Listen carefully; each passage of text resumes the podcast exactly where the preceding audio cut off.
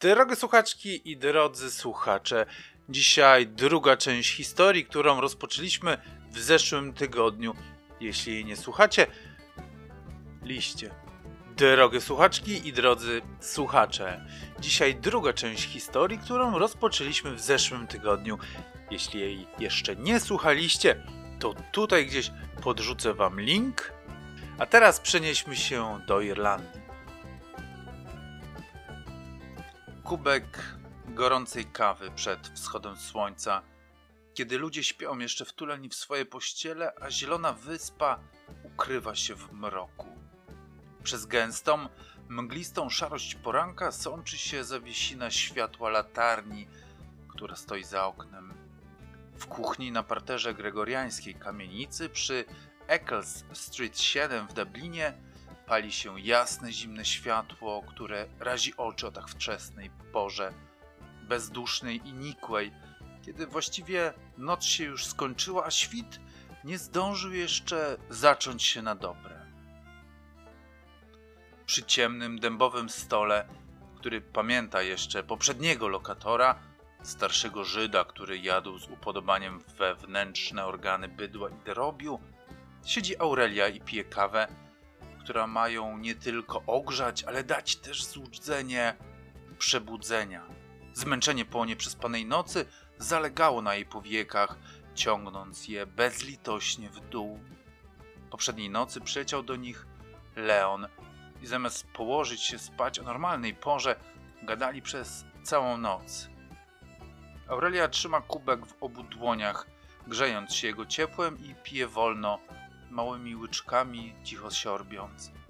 Ciepło kawy spływa do jej przełyku, rozgrzewa żołądek, budzi w niej ciepło. Od niechcenia rozgląda się po kuchni, nie mogąc wciąż jeszcze, po czterech miesiącach spędzonych w tym mieszkaniu, nadziwić się tą chaotyczną niekonsekwencją. Jak gdyby kuchnia zbierała trofea całe swoje istnienie. Na stuletnich, ciężkich meblach, z których wspomniany stary Żyd przepędzał swoją kotkę, stoi nowiutki toster i mikrofalówka. Na wytartych i nagich deskach podłogi w rogu kuchni stoi metaliczna lodówka, a po środku rzeczony stół obstawiony skrzypiącymi krzesłami. Starą płytę kuchenną, podgrzewaną niegdyś węglem, wymieniono na indukcyjną. Gwiazdę Dawida i menorę, jeśli kiedykolwiek tu były, zamieniono na krzyż celtycki i mały ołtarzyk ze świętą panienką. Najnowszą zdobyczą kuchni jest wazon ze świeżymi żonkilami wczesno zakwitłymi tej wiosny, które mała Lidia zerwała wczoraj specjalnie na przyjazd Leona. Witamy w Irlandii! zawołał Tonio ściskając Leona, kiedy udało mu się przedostać przez tłum ludzi. Witamy na ziemi obiecanej! Leon odstawił wówczas wczepioną w niego małą Lidię na ziemię i pogłaskał ją po głowie. Tonio chwycił go w objęcia i wycałował w oba policzki. Wyglądał zdrowo, przystojnie. Miał ogoloną twarz, pachniał perfumami. Ubrany był wełniany płaszcz. Widzę, że polscy emigranci radzą sobie nie zgorzej, rzekł Leon, gdy Tonia już go puścił. Tak tu żyje klasa robotnicza, zaśmiał się. Ale popatrz na Aurelię, czy ten kwiat także nie rozkwitł? Aurelia ze skrępowaniem w oczach i uśmiechem zakłopotania wyciągnęła do Leona rękę. Ten jednak w tym samym czasie pod wpływem pragnienia i wspomnień rozłożył ręce, by pochwycić ją w ramiona, podnieść i wycałować, gdy jednak zderzył się boleśnie z jej oficjalnie wyciągniętą dłonią, zwinął szybko rozpostarte ramiona i także wystawił swoją dłoń. A ona w tym czasie, jak na złość, rozłożyła swoje ramiona, aby go w nie wtulić. W rezultacie ich dłonie spotkały się jakby po środku między podaniem ręki a gorącym uściskiem. Obie pary dłoni chwyciły się na wysokości ramion i zadrżały w tej komicznej i milczącej pozycji. Obojgu zastygły w gardle słowa przywitania, choć przez te cztery miesiące, kiedy się nie widzieli, zaległo w ich ustach tysiące i pragnęli je z siebie wyrzucić. Zniecierpliwiona Lidia pojawiła się jednak nagle, chwyciła Lona za kurtkę i pociągnęła. Chodź, zawołała. Musimy jechać do domu. Muszę pokazać ci mój pokój. Aurelia uśmiechnęła się na to wspomnienie i zrobiło jej się ciepło na sercu. Spojrzała na zegarek. Kurde, czas wychodzić.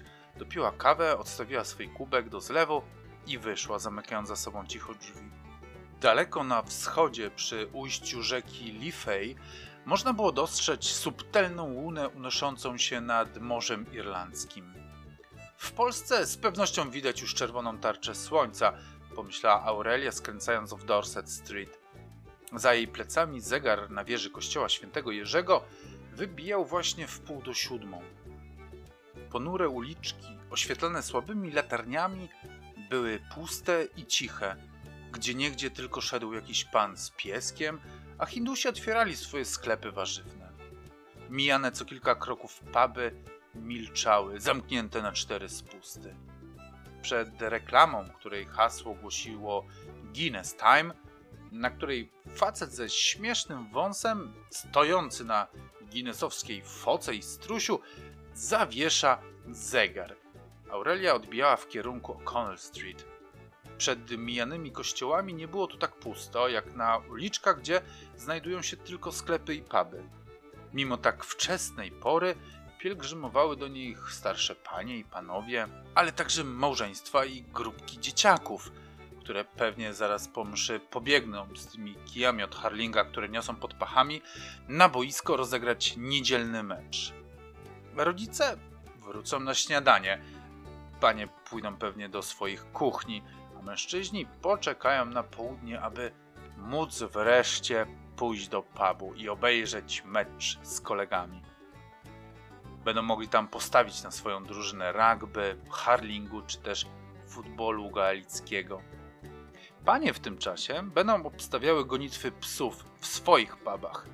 Może zagrają w totka albo zdrapią jakiś kupon, a dzieci dalej będą grały, biegały po zielonej trawie, aż nie dorosną i wtedy też zaczną siedzieć w pubach i obstawiać swoje drużyny. Ale to wszystko po mszy świętej, po przyjęciu komunii na czczo. Wszystko usprawiedliwione i z góry przebaczone. Aurelia, przedzierając się przez dublińską mgłę i klang kościelnych dzwonów, miała szyldy ze znanymi na całym świecie nazwiskami, a których właściciele byli zwyczajnymi Dublińczykami, buchhalterami, szynkarzami, handlarzami owocami. Joyce, Yates, McCarthy, O'Malloway, O'Neill, O'Connor, Fitzgerald, jak gdyby w tym maleńkim kraju istniało zaledwie kilka rodzin, kilka nazwisk. Aurelia miała pomniki irlandzkich bohaterów, o których nigdy nie zdążyła się niczego dowiedzieć. Wiedziała wprawdzie, że Garden of Remembrance upamiętnia wszystkich, którzy polegli w walkach o wolność Irlandii, ale kim był taki Charles Stewart Parnell czy Daniel O'Connell, którego ulicę właśnie miała, Aurelia nie wiedziała. Pewnie też walczyli o wolność Irlandii, jak każdy Irlandczyk. To upamiętnianie na każdym kroku bohaterów walczących o niepodległość kojarzyło jej się zawsze bardzo z Polską. Może dlatego tak dobrze było jej w tym kraju na antypodach Europy. Jeden pomnik zdawał się nie mieć konotacji historycznych. To wysoka na 120 metrów iglica The Spire, stojąca dumnie jak falus pośrodku O'Connell Street. Wybudowana z okazji milenium, ale i ona przypominała Dublińczykom o historii, bo tu, w tym miejscu, stała przez ponad 150 lat kolumna angielskiego admirała Nelsona, którego Irlandczycy z całego serca nienawidzili. Kolumna ta trwała tutaj aż do 1966 roku, kiedy Ira wysadziła ją w powietrze. Na O'Connell Street, o tej wczesnej, bezdusznej porze, słychać było jednak polskie akcenty. Od czasu do czasu rzucił ktoś najbardziej popularnym przekleństwem na świecie, pochodzącym podobno z łaciny, a oznaczającym zakręt. Polscy robotnicy sprzątali po sobotniej imprezie deptak. Przeraźliwie pusty i cichy o tej porze, zdający się być nieskończenie długi. Chłopaki znali Aurelię i pozdrawiali ją życzliwie, unosząc daszki czapek, uśmiechając się do niej i życząc miłego dnia. Zgarniali puste pudełka po pizzy, hamburgerach, kebabach, puste flaszki, puszki, skupione buty i kurtki, a czasami znajdowali też jakiś telefon komórkowy albo portfel. Widok tych skądinąd miłych chłopaków przypomniał jej obraz z wczoraj. Kiedy czekali na Leona na lotnisku, kiedy wyglądali go w tłumie przyjezdnych, Aurelia miała wrażenie, że widzi Strzelbickiego, ich znajomego, jego jeszcze, jeszcze z podstawówki, z którym od lat nie życzyli sobie mieć kontaktu. Spojrzała wtedy na Toniego, ale wydawało się, że on Strzelbickiego nie dostrzegł, a przynajmniej nie dał tego po sobie poznać. Może jej się tylko wydawało, spojrzała jeszcze raz. Może ten łysy chłopak w dresie tylko przypominał go? Może to nie był on i nie było czym się martwić. Choć teraz znowu poczuła nieprzyjemny ucisk na żołądku na jego wspomnienie. Aby odrzucić od siebie tę myśl, zaczęła przeszukiwać w pamięci przyjemniejszych wspomnień. Cofnęła się więc o te cztery miesiące, kiedy ostatni raz widziała Leona, kiedy przyszły do niego wraz z Lidią tego listopadowego i czystego dnia. Był to dziwny wieczór, bo z jednej strony czuła pustkę i smutek, ale z drugiej czuła się dobrze w towarzystwie Leona. Położyli Lidię spać i usiedli w pokoju gościnnym jego rodziców. Leon otworzył wino. W tle śpiewał Tadeusz Nalepa. Tylko w tobie mogę, rzeko dawnych dni, tylko w twojej wodzie mogę ból zmyć z moich rąk, rzeko dzieciństwa. Gdzie twa woda czysta, która koi ból, tylko twoją wodą z rąk zmyć mogę ból, rzeko dzieciństwa. Rozmawiali. Aurelia opowiadała Leonowi, co wydarzyło się u niej w domu, o tym, jak znalazła przerażoną Lidię, która nie wiedziała, co się dzieje, o cynicznym uśmiechu ojca i beznadziejnej frustracji matki. A ona wciąż cię nie opuszcza aż do śmierci? zapytał Leon z mętnym już wzrokiem. Przed zapłakaną twarz Aurelii przełknął smutny uśmiech i pokiwała głową. Już brak mi sił, rzekła. Mówi, że jak będę w jej wieku, to zrozumiem. Ona wierzy w poprawę ludzi. On wróci, mówi mi matka. Wróci do mnie jak syn marnotrawny. On ma taki charakter, córuś, ale zawsze wraca, powtarza w kółko. A on rzeczywiście wraca, przysięga jej miłość i mówi, że żałuje i tak w kółko. A ona wierzy, że go kocha. Znów przemknął smutny uśmiech po twarzy Aurelii. Wierzy, że tworzą rodzinę. Ale czemu Lidia jest winna? Dochodziła północ, za oknem się wyciszało. Wiatr ustawał, deszcz przycichł. Gdybym potrafiła zostawić ją z tym jej destruktywnym problemem, rzekła Aurelia, a w jej oczach zalśniły łzy. Gdybym potrafiła zabrać Lidię i zacząć z nią wszystko od nowa. Potem westchnęła i z uśmiechem dodała: Mówiłam ci, że będę płakać. Nie powinnam pić alko. Nagle jednak roześmiała się w głos. No ale wtedy, posłuchaj, poszłyśmy z Lidią do Stana. Powiedziała przez śmiech i łzy. Jaka matka, taka córka, mówiła Aurelia. Mam taką samą skłonność do, do drani. Lej na niego, odparł Leon. Mówiłem ci zawsze, że to kawał chama. Mówiłem ci, że najlepszy byłby dla ciebie Tonio. Aurelia znowu się roześmiała, wycierając nos dłonią. Przecież to gej, powiedziała. No otóż to, odparł Leon. Nie potraktowałby cię nigdy jak przedmiot seksualny, ale jak człowieka kochałby cię platonicznie. Aurelia spojrzała na Leona z serdecznością i z wdzięcznością.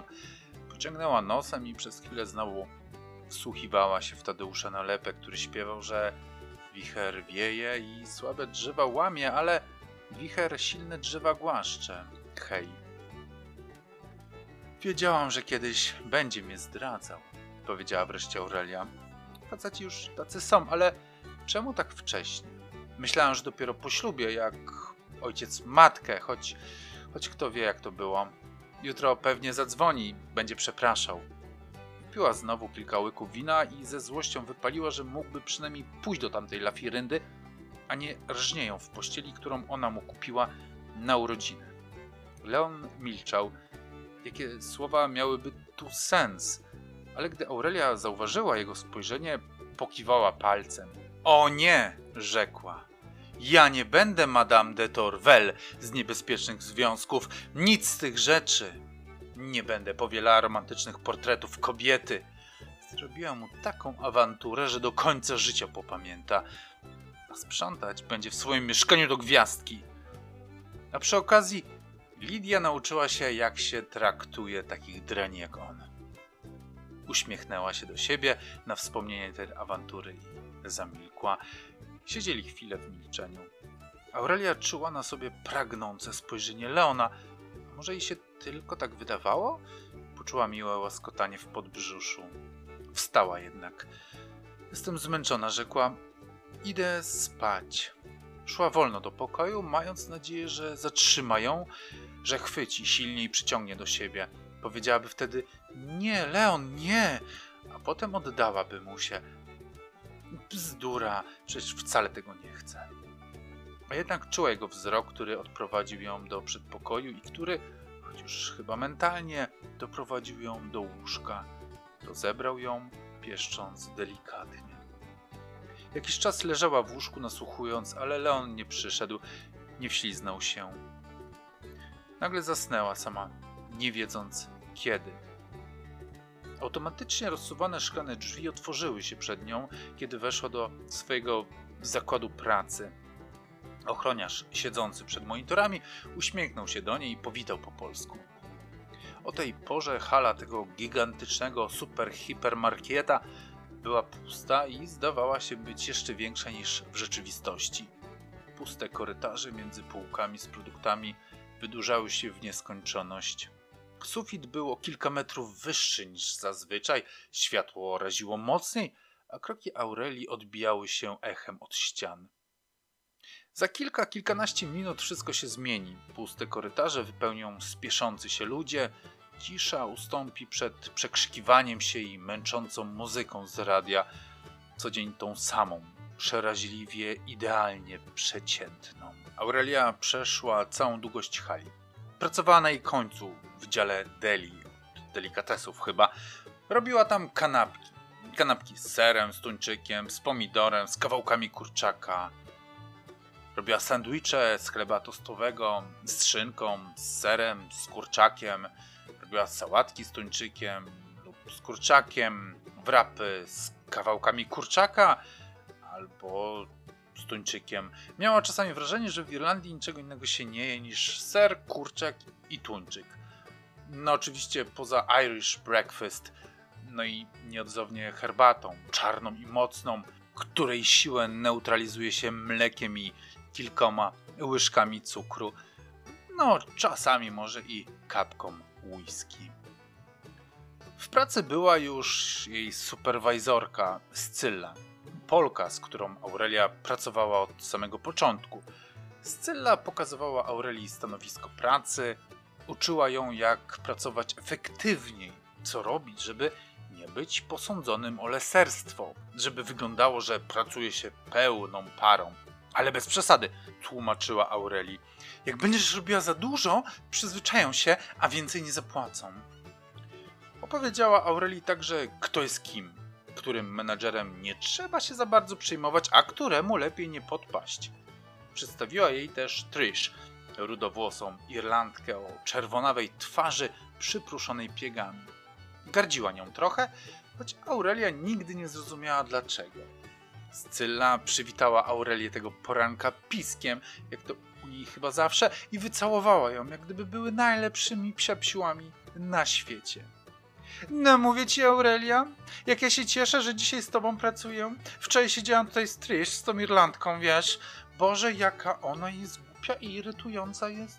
W ogóle nie potrafię znaleźć z nią wspólnego języka, wiesz. Prawie wcale nie gadamy ze sobą. Ja nie wiem o co jej chodzi, dziwne jest, nie? Aurelia skinęła pokornie głową, a Scylla ciągnęła. Wszystko ja musiałam wczoraj robić, wiesz? Wiesz, co oni są leniwi, ci Irlandczycy. Najchętniej by tylko chlali od rana do wieczora. Gorsi od czarnych, mówię ci. Ale wiesz, oni niczego nie muszą, bo oni są u siebie, nikt ich nie wyrzuci z roboty, prawda? Menadżerowie przymykają oko na roli, przecież ja to widzę. A Polaków zagania się do roboty jak bydło, jak woły nas zaganiają, ej. A gdyby nie my, to kto by u nich pracował? Wyglądałoby tu tak jak 20 lat temu, czaisz? Taka wdzięczność. Gdyby Aurelia miała wybierać, wolałaby szczerze mówiąc pracować z Trish. Od samego początku dobrze się z nią dogadywała. To Trish wprowadziła Aurelię w zawiłości irlandzkiej administracji, która na marginesie mówiąc jest o wiele prostsza niż polska. Trish pomagała jej w kwestiach urzędowych, wyjaśniła pewne procedury, a z biegiem czasu chyba się nawet naprawdę zaprzyjaźniły i, zdarzało się, że wychodziły na wspólne zakupy albo na tańce. Aurelia z uśmiechem przytaknęła jednak Scyli, nie chcąc wchodzić z nią w dyskusję i aby zmienić temat, zapytała, co mają dzisiaj do zrobienia, bo od czasu do czasu miały większe zamówienia. Na 11 mamy zrobić 50 rollerów i 3 czy 4 sałatki mamy zrobić. Aurelia założyła więc na głowę czepek, umyła ręce i wstawiła 10 bułek do piekarnika, a Scylla obmyła nóż i z lodówki wyciągnęła ser, tuńczyka, raszery, majonez, masło, jajka, kawałki kurczaka. Aurelia spisywała na formularzu produkty, które wyciągnęły z tej lodówki, a potem obie musiały się pod tym podpisać. Nie znosiła i chyba nie rozumiała tej papierkowej roboty. Każde 10 gram sera musiało być udokumentowane. Każdy pomidor, a czasami się no, po ludzku coś przeoczy, dopisze do listy albo nie uwzględni. No i trzeba robić nadgodziny, żeby znaleźć manko. Takie to przyjemności w molochu. Aurelia wyciągnęła bułki z pieca, włożyła kolejną dziesiątkę. Nie robili jednak tylko większych partii. Także obsługiwali bieżących klientów, no i do ich stoiska podszedł właśnie młody mężczyzna, którego poszła obsłużyć Scylla. You're right? zapytała. Yeah, one roller with cheese and chicken, please. Mayonnaise? No, butter, please. That's all? Two times coffee. Yes, sure, odpowiedziała Scylla i mrugnęła do Aurelii. Podała mężczyźnie kawę, skasowała go i szturchnęła łokciem Aurelię, kiedy ten odszedł. Słyszałaś to? Two times coffee, ja pierdzielę, gdzie on się angielskiego uczył.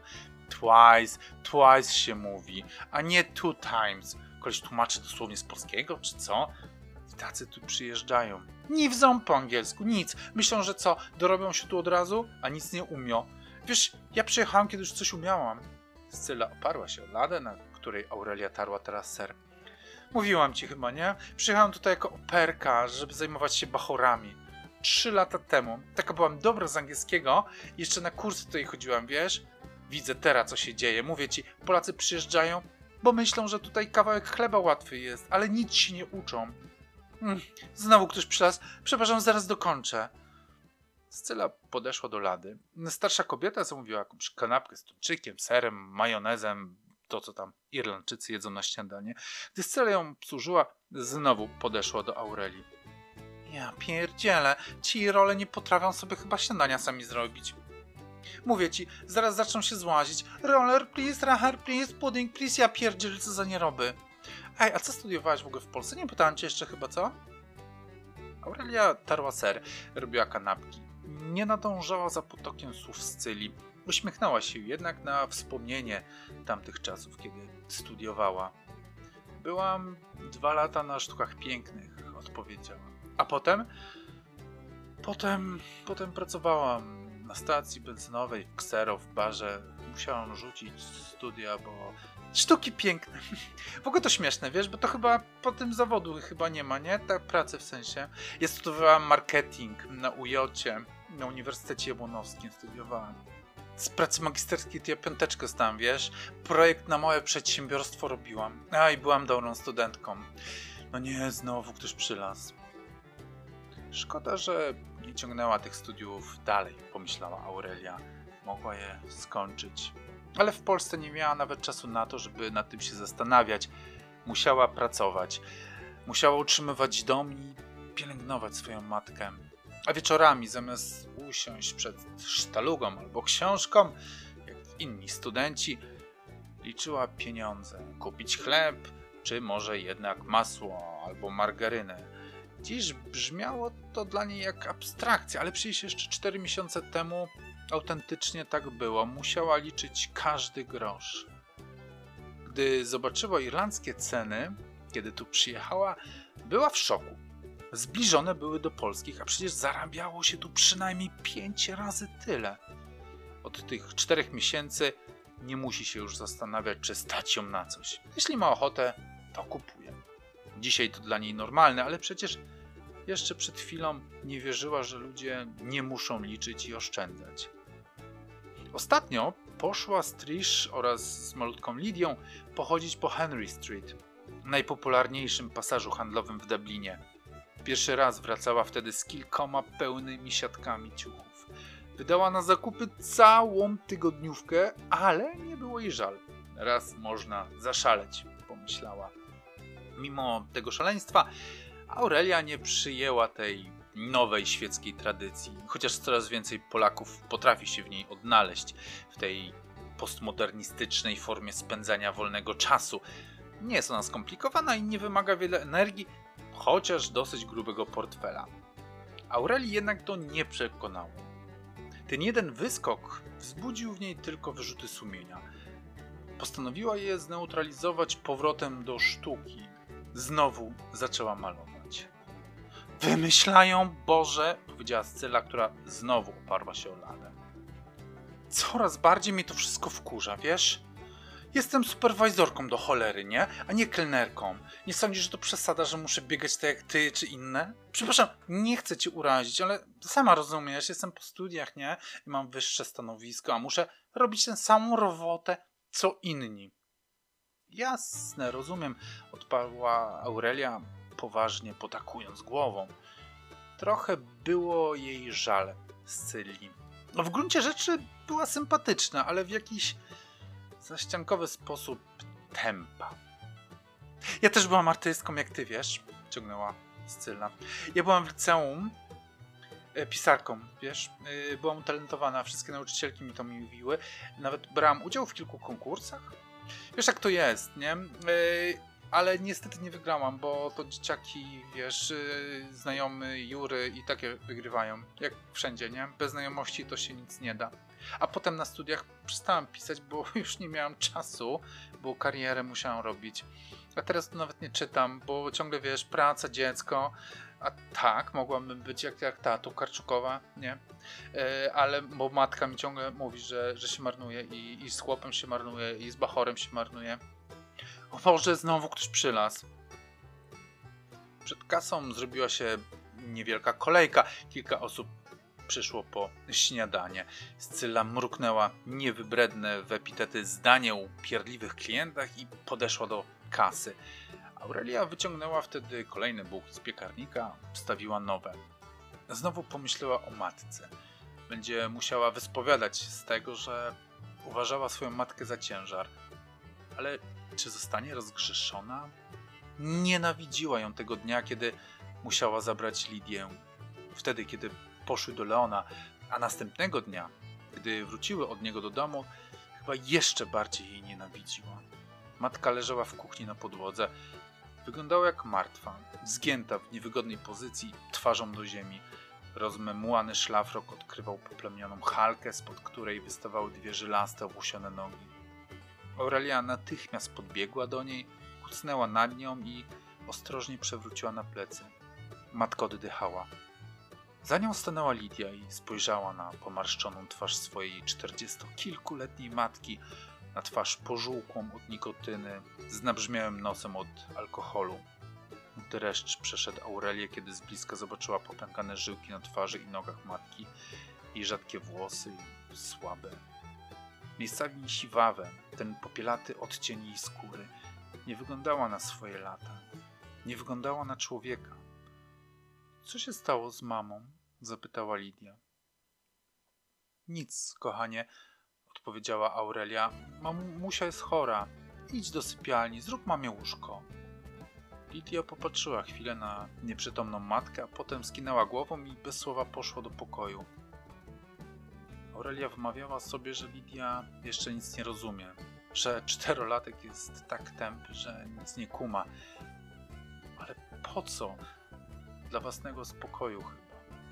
Aurelia podniosła matkę do pozycji siedzącej, potem, chwyciwszy ją pod piersiami, postawiła na nogi. Niespodziewanie łatwo jej to poszło. Matka zdawała się być lekka jak dziecko. Aurelia miała wrażenie, że trzyma pusty szkielet, przegniłe od środka ciało, na zewnątrz suche i szorstkie. Ogarnęło ją obrzydzenie, kiedy matka otworzyła oczy i usta. Patrzyła na nią nieprzytomnym wzrokiem, a z ust wydobywał się cuchnący bełkot. Krok po kroku zaprowadziła chwiejącą się matkę do sypialni, choć ten pokój nazywany był tak jedynie wieczorami. W ciągu dnia był pokojem gościnnym, z salonem, ciasny i ciemny jak wszystko w perelowskich blokach, zawalony meblościanką z telewizorem na jednej, a wersalką i ławą oraz fotelami na drugiej ścianie. Między nimi pstrokaty dywan, ścielący wąskie przejście na balkon z małymi oknami i drzwiami. Na ścianach obrazy świętych w pozłacanych ramkach, figurka Matki Boskiej i krzyżyk nad drzwiami. Aurelia położyła bezwładne ciało matki, z którego wydobywały się niezrozumiałe słowa na przygotowanym przez Lidię łóżku i zaczęła ją rozbierać. Ściągnęła z matki szlafrok oraz halkę, a wilgotną chustką obmyła twarz. Zaschłe resztki wymiocin zmywała z jej ust, z policzków i z włosów. Potem wzięła gąbkę i zaczęła myć szyję, barki i piersi matki, nawet jej ręce, nogi i plecy. Wszystko lepiło się od niestrawionego do końca alkoholu i resztek obiadu albo śniadania. Mała Lidia pierwszy raz widziała nagie ciało matki i dostrzegła, jakie ono jest wychudzone, jakie słabe, jak ciężko oddycha. Straciło już dawno swą jędrność, zdrowy kolor, kobiecy zapach. Było szorstkie, szare, śmierdziało amoniakiem, gdzie niegdzie było pokryte sinicami, żylakami na nogach, całe było w zmarszczkach. To trupie ciało, którego jedynym sygnałem, że wciąż żyje, było harczenie i ciężki, nierówny oddech, odziewała Aurelia w czystą koszulę nocną. Czy ten kadłub, myślała, kiedy dotykała tych zwiotczałych mięśni i kruchych kości, czy on jest rzeczywiście jej matką? Ale zaraz upominała się, że nie ma prawa tak myśleć, że to grzech, że ma kochać z ojca swego i matkę swoją. I z żalem spoglądała na młodszą siostrę, ile ona z tego rozumie. Lidia stała nieruchomo, z palcem wskazującym w buzi. Jej oczy zdawały się być jeszcze większe i bardziej lśniące. Śledziły każdy ruch siostry. Mamie nic nie będzie? zapytała wreszcie. Nie, odpowiedziała Aurelia, odwracając twarz do siostry i uśmiechając się, chcąc dać choć trochę otuchy. Mamusia musi poleżeć w łóżku, jest chora, wyspać się musi, za kilka dni będzie zdrowiutka. Ojca oczywiście nie było. Matka musiała doprowadzić go znowu do szału swoimi krzykami i wyszedł, a ona upiła się wtedy do nieprzytomności, jak zwykle. Aurelia dałaby wszystko, żeby Lidia nie musiała przechodzić tego samego, co ona przeszła w dzieciństwie. Do tej pory mniej lub bardziej udawało jej się uchronić swoją siostrę przed podobnymi widokami, ale na pewno coś z tego rozumie. Nie jest już taka głupiutka, żeby wierzyć w tajemniczą chorobę matki i wie, że dzieje się coś o wiele gorszego. Aurelia nienawidziła w swojej matce tego, że ponad wszystko stawia wyimaginowaną miłość do swojego męża. A zarazem bała się, że sama też tak skończy. Gdyby matka musiała wybierać między nimi a ojcem, na pewno wybrałaby jego. To już nie jest chęć życia z kimś, to raczej walka, udowodnienie sobie oraz całemu światu, że on będzie jej i tylko jej. Ale dlaczego po trupach? Żyć człowiekowi nie dadzą, Boże, nie znoszę i roli, ciągle czegoś chcą. Zapierol w takiej robocie, że żyć się odechciewa. Scylla oparła się o blat, na którym Aurelia robiła kanapki i skrzyżowała ręce. Wiesz, chciałabym coś powiedzieć, powiedziała Aurelia nagle. Musiała to z siebie wreszcie wyrzucić. Chciała usłyszeć to ze swoich ust, żeby słowo stało się ciałem, a zarazem nie chciała nikomu się zwierzać. Scyle i tak to nie obejdzie. Obcemu zawsze łatwiej powiedzieć niż komuś bliskiemu. Nikomu tego jeszcze nie mówiłam, wiesz? No to mów, chętnie cię wysłucham, odparła Scylla. Od tego się ma przyjaciółki, no nie?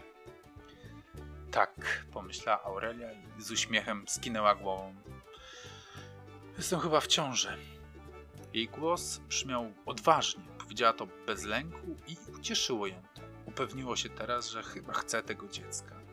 Scylla wydała z siebie przesadnie euforyczny pisk i rzuciła jej się na szyję. Zajebiście wołała, całując ją w teatralnym afekcie. A powiedziałaś już ojcu?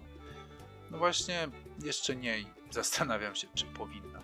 Mój Boże, mów mu szybko. Musisz mu powiedzieć raz, dwa, natychmiast, bo jeśli będziesz z tym zwlekała, to jeszcze zdąży cię zostawić i w życiu sobie z bachorem faceta nie znajdziesz. Ale ja nie chcę, żeby dziecko go przykowało, rozumiesz? Powiedziała Aurelia. Dzieciak utrzyma faceta przy tobie, rzekła Scylla. To najważniejsze, będzie czuł się w obowiązku zostać przy tobie. Męski honor i takie tam. Ale nie chcę go zmuszać ze względu na dziecko.